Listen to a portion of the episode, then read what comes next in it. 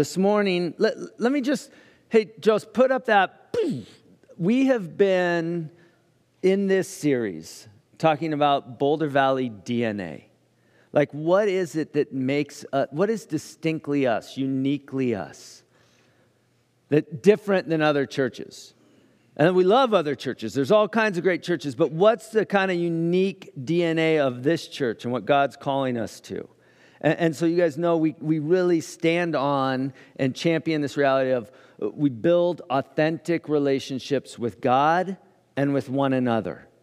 This is a relational church, and, we're about building relationships and our connection with the Lord and our connection with one another. And how do we do that? Like, how is that actually uh, experienced? What, what do we push into? And me as a pastor and a shepherd and someone who's saying, hey, this is what I want from you. This is what I want to call you to. Like, it's not just a slogan we put on the wall but how do we live it out? And, and saying three main places that we can focus, that, that we connect with God. And, and Paul spoke last week about the ways that we can seek out and seek intimate connection with God. And that some of us say, oh, yeah, I, I, I got that dialed in. Others of us are saying that is so new and maybe foreign to me. And how do I take those steps? But, but we seek out connection with God and then community with one another. That we've realized, like even through the fire, we say, man, the, the ways community can come around one another and, and the, the ways that life needs to be lived together and support one another. But we also say, and faith is a team sport. That, that we are created to do life, but especially to do faith together. And so we have, uh, you know, life groups and all these different things, but saying, who do you know? Do you have friends here? Do you like genuinely share real things with people in this community? And do you have people in your life that you share the real stuff with, especially centered around the Lord? And then the third one is that we say we, we are created to contribute. We live in a society that tells us we're defined and most identified by what we consume. So it's, it's the cool free shirts you wear, you know? It's uh, that we are so much more. So get this, and you need this, and to do this, and that we're so much defined by what we consume. We say, no, we're, we're actually created to contribute. And our identity is not in what we consume.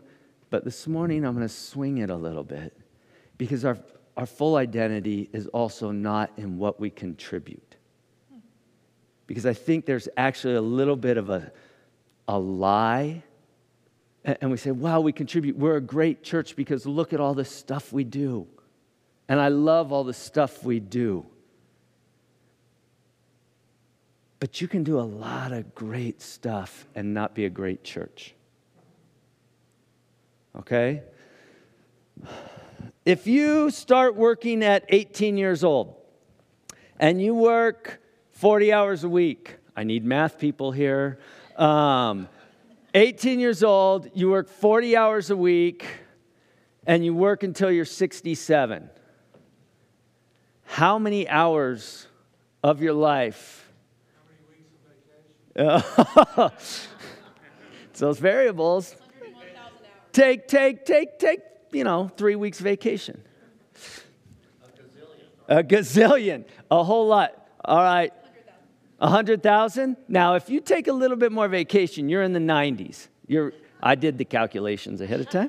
Yeah, you spend about 100,000, 95,000 hours of your life working, at work, contributing, doing something. Are, are, are we slaves to the man? I mean, is this just like the machine? Is this like, oh, and I say this right now, and even some of you guys like, oh, tell me about it, Matt. Is this like, is this a good thing? Is this a healthy thing? Is this a meant to be thing? Was it? Look at, let's look, let's look. Let's go back to uh, Genesis chapter 1. And the first couple chapters of Genesis are like God creating the earth, God creating humanity as things intended to be. Genesis 1 28, and there's actually two accounts. Genesis 1 is one account of creation, and Genesis 2 is a different account of creation, like from different angles and with different focuses. But Genesis 1 28, you have the man and the woman, and it said, God bless them. And he said to them, Be fruitful and increase in number Fill the earth, subdue it, rule over the fish in the sea and the birds in the sky, and over every living creature that moves on the ground. Exercise like dominion over or some level of authority and, and, and subdue it. And then you get this other angle in Genesis 2, verse 15. The Lord God took the man and he put him in the Garden of Eden to work it, to tend it, to care for it. Like in this beginning of creation, and God says, listen, go and subdue it and have, have authority over and work it and tend it and care for it. And, and, and, Adam goes into the Garden of Eden, and you have this picture of Adam and Eve in the garden, and they go and they're like caring for and harvesting and getting the food from, and they are working the land and tending.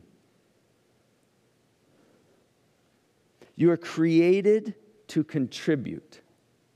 You are created to do meaningful things.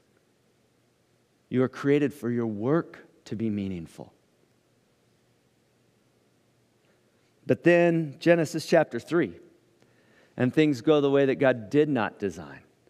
And you have what, what, what we call the fall of humanity, and it, it's the broken relationship with God, the schism. And things become normal that were never meant to be normal. Things are skewed and, and bent. For the woman, God then addresses and says, Hey, there's going to be some things that were not as I intended. And woman, there's some, some things for you. And man, there's some things for you. And, and, and woman, you are going to have pain in your childbirth delivering babies ain't easy. And also, a, broken authority. Your, husband's going to rule over you, and your desire for your husband, your desire is going to be for your husband, he's going to rule over you. And, and then to the man, it, it is going to be a lot of work, toil in your labor. That there's going to be thistles, and the ground's going to be hard.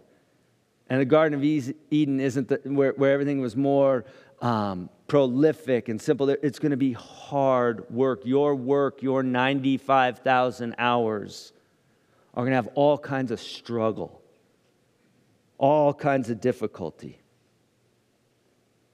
And I wonder if the difficulty is not just physical, but also emotional and mental I mean, how much of our life is affected by the stresses we encounter in work?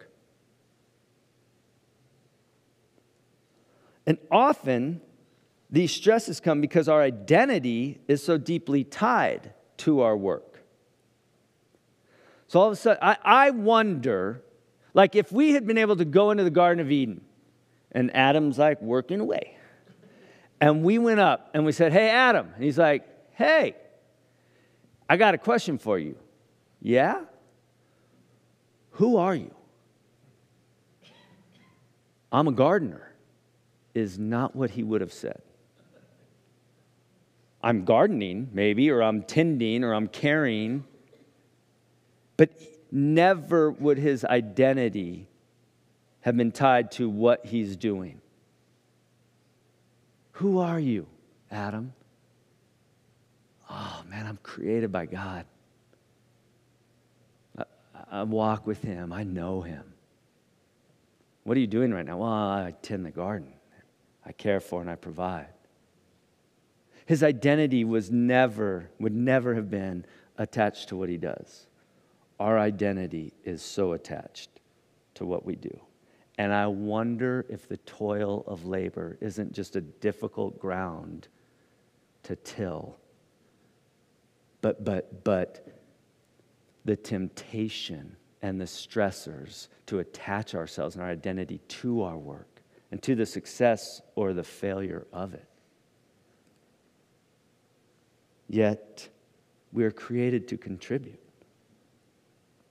You see it go on. You read a few more chapters down in Genesis, and you have the Tower of Babel, where humanity has gone off and, and continues to be bent says, hey, we can do this thing without God because we forget that we're created and we think we're creators and we have so much capacity for industry and we get stuff done that let's build a big old tower.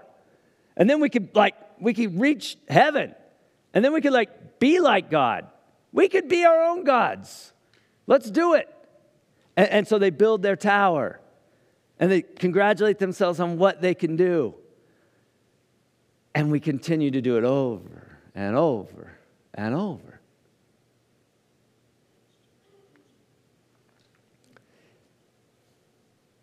We make ourselves like little gods, believing we are the creators, not, not the co creators or not the contributors.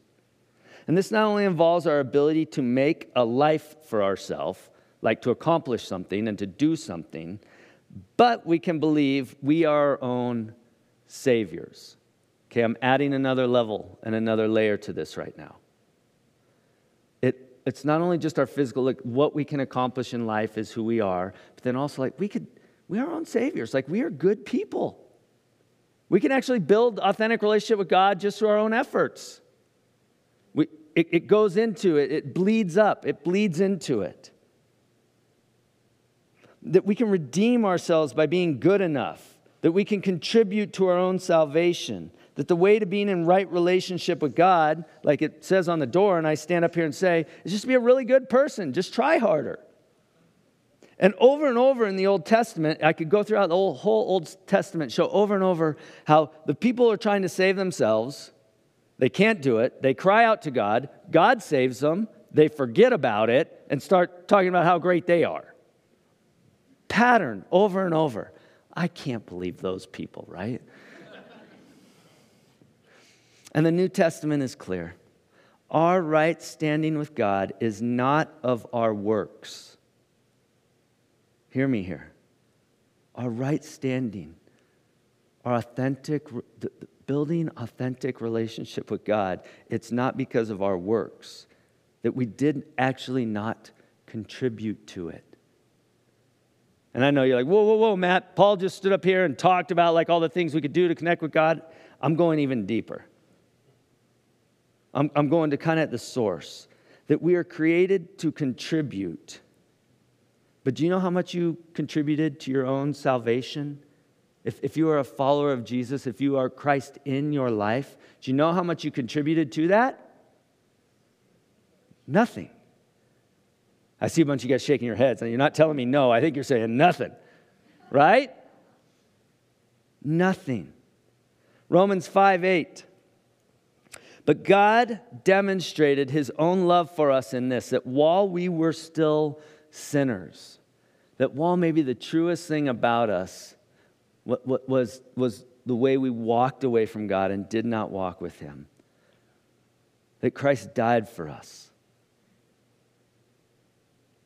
It says it really well in Ephesians 2. If you guys haven't memorized this one, it's a good one to memorize. Verses 8 and 9. It is by grace, that's, that's an unmerited, unearned, undeserved gift. You do not earn it, you receive it. It is by grace you have been saved through faith. Well, is that earning it? No, it's just believing it. It's actually like putting your hand out to receive it, it's not earning it. And this is not from yourselves, it is the gift of God, not by works, so that no one can boast.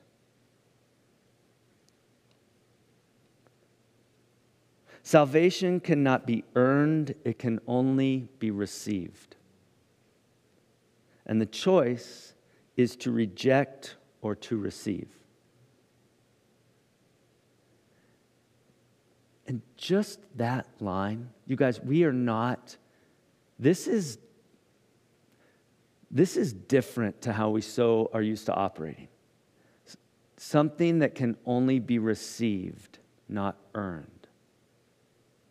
And when we try to earn it, we, we taint it.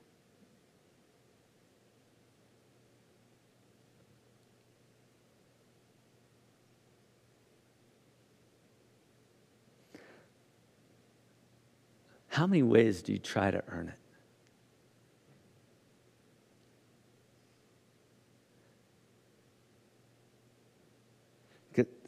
Sometimes I would rather earn it because then I feel worthy of it, is the truth.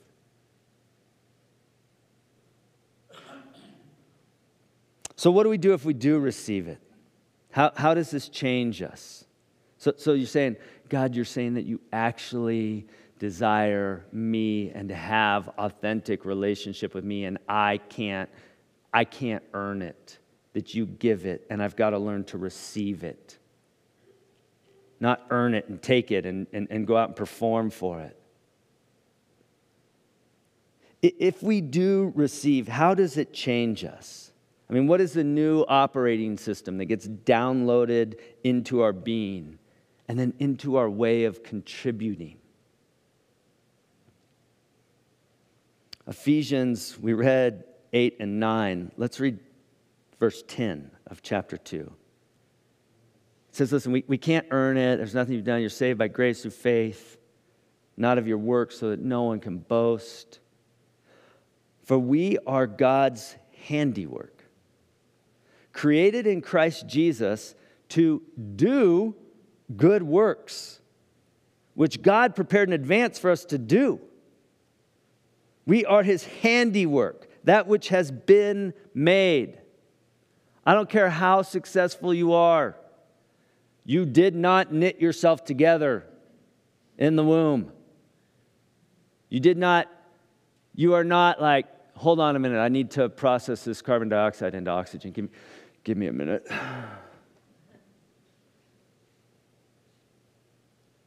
We were created, and our breath is a gift. And as those created, though, we are made to do good works, to contribute. I had lunch with a friend this last week, and, uh, and he, I'm come down here again, and, and it was a good lunch. And I'm talking with him, and he has recently done well. So he has success in his career, he's crushing it. And so, as a friend, I, am like, and as someone who cares um, about him, not just where he's at in his career, I say, hey, how, like, how are you doing? Like, and I just leaned in. I'm like, like, dude, are you getting arrogant? Like, are you getting really proud of yourself? You know, because when you're crushing it, it's easy to be like, not just say, wow, to be affirmed, but like, I am I am something special, man. And so I'm like wondering if he's getting like that or getting too much like that. And, uh, and I sit there for a minute and he thinks about it and I'm waiting because I didn't, you know, I didn't know. But he goes, he says, Matt, he said, I, I am just so grateful. He, he said, it is like there are things that happened throughout my life that I didn't choose. And I didn't know this would lead to that, that would lead to that. And he said, and I'm just here. And for some reason, it's really connecting. And it might go away later. But right now, it's really connecting and helping a lot of people. And, and I just feel grateful. And he didn't use the words, but he might as well have said, like, I feel like I'm God's handiwork.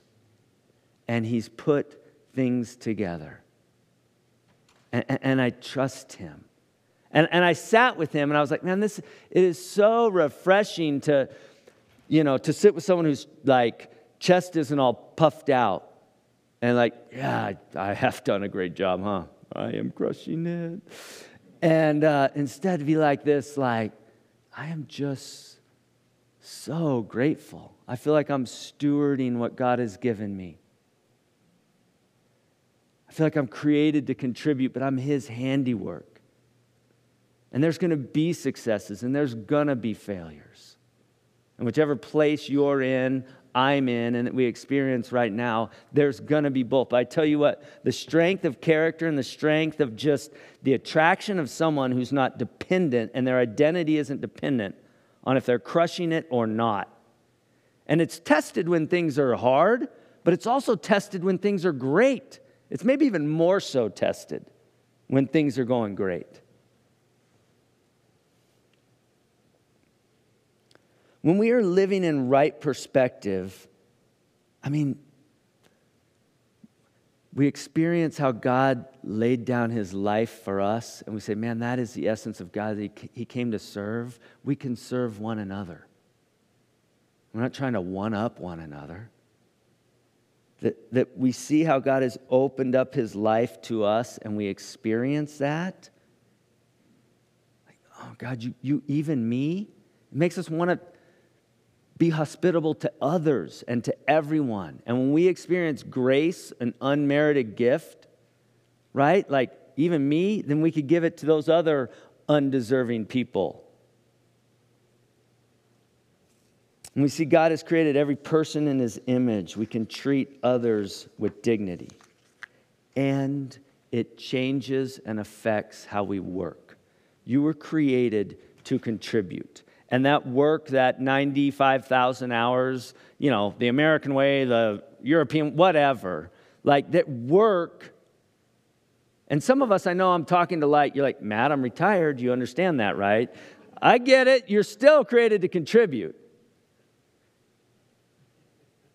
There's a scripture. Let me read this scripture out of 1 Thessalonians. I love this scripture. I probably figure out a way to put it in a sermon like once a year. 1 Thessalonians 4 11 through 12. Listen to what, what Paul speaks to the people in Thessalonica, Thessalonica. And to make it your ambition, make it your ambition to lead a quiet life. You should mind your own business, work with your hands, just so we have told you, so that your daily life may win the respect of outsiders and, that so you, and so that you will not be dependent on anybody. Man, what's, what's that verse speak to you? Where's that hit you? Because there's a lot of things actually in there. Your faithfulness to contribute to your own needs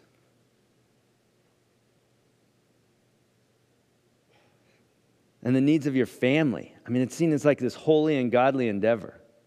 Thank you, Lord, for my ability to work and to provide for my family, for myself. There must have been something with the people in Thessalonians because the Thessalonians because in the second book written to them, let me read you these scriptures. Paul again is having to address them about their area of work and what they're doing with work. He says this For you yourselves know, this is chapter 3, verses 7 through 12. For you yourselves know how you ought to follow our example. Paul's saying, listen, follow our example when it comes to work and hard working. We were not idle when we were with you, nor did we eat anyone's food without paying for it. On the contrary, we worked night and day, laboring and toiling, so that we would not be a burden to any of you. We did this not because we do not have the right to such help, but in order to offer ourselves as a model for you to imitate. This, you see this hard working. We're not going to just sit and suck off of other people's this and that and try and get all this, you know, generosity from everyone else. For even when we were with you, we gave you this rule. Listen to this one. The one who is unwilling to work shall not eat. Those consequences probably are going to work. We hear that some among you are idle and disruptive. They're not busy, they're busy bodies. Such people we command and urge in the Lord Jesus Christ to settle down, earn the food they eat.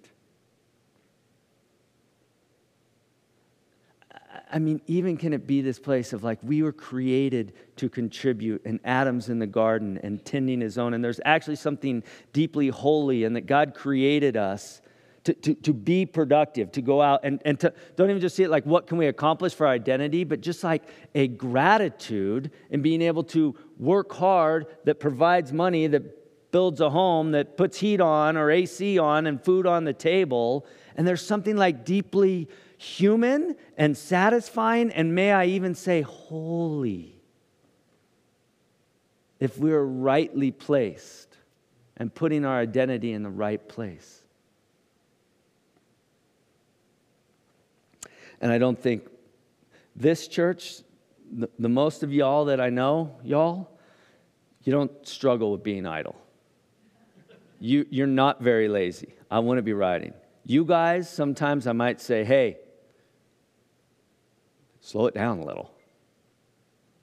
Or I have to remind you, your identity is not in what you produce, although we are created to contribute. Our identity is what gives us value. It's who we are in Christ. And we have not earned it, we cannot work for it, we can only receive it. And in this right identity, we are created to contribute and to work. But our identity is not in what we contribute or what we consume. The gospel of God is different. You are not your successes. You are not your successes. You are not your failures. You are not the amount of your investments. You are not how much money you have. You are not how much money you don't have. You are not the size of, the, of your house. You are not the car you drive.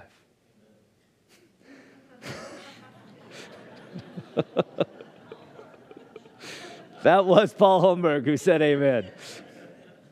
He might need a jump after service too to get home, so.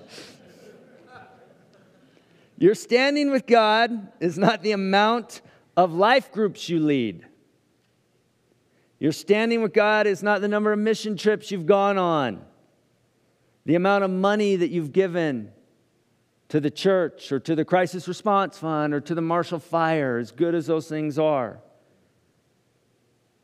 Your standing with God is not the amount of Bible studies you do, the number of worship services you attend.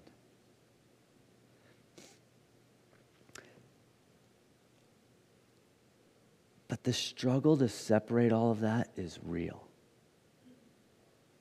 Because I'm a pastor and I struggle with it greatly. I mean, I find a sense of self worthiness greatly affected by the outcomes of my work. If we do something at the church and it goes great, I feel successful. I feel like God's favors on me. I feel like I'm doing the right thing. If we do something at the church and it flops, and I feel like a failure. I wasn't a good leader. I didn't do what I should have done, or I could have done more, or I could have. And, instead of learning from successes or learning from failures, I can be defined or find value or even get a sense of worth or unworthiness through the success or through the failure.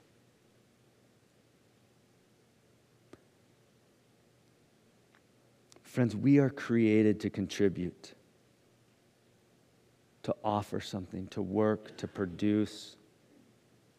But it's not to earn right standing with God. It's actually because we are in right standing with God. Contribution is most truly experienced when it comes from our identity, from our rest with God. I don't need to produce to impress myself or prove something to myself or someone else.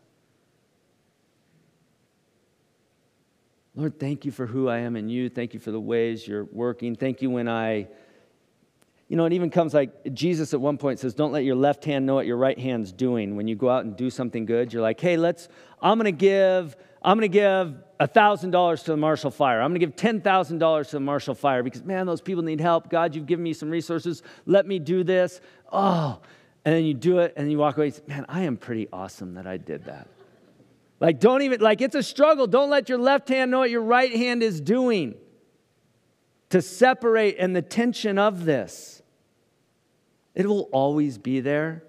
Okay, let me just tell you, it will always be there. But it can continue to get better. Lord, thank you for the ability to work. I mean, my friend's example, thank you for success. Help us know how to handle success well. Lord, thank you for failure. Help us know how to fail well and not be totally undone and defeated by it, but to learn from it and learn in failure to trust God and rest in Him and who He says we are in a new way.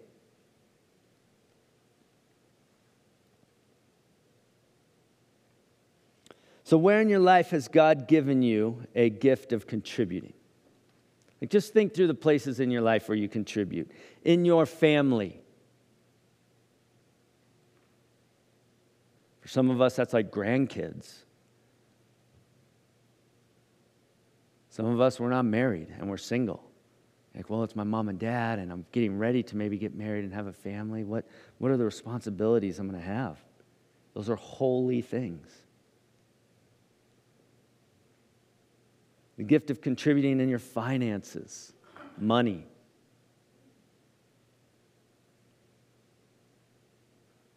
Our neighbors, where you live, people that live around you, in your church.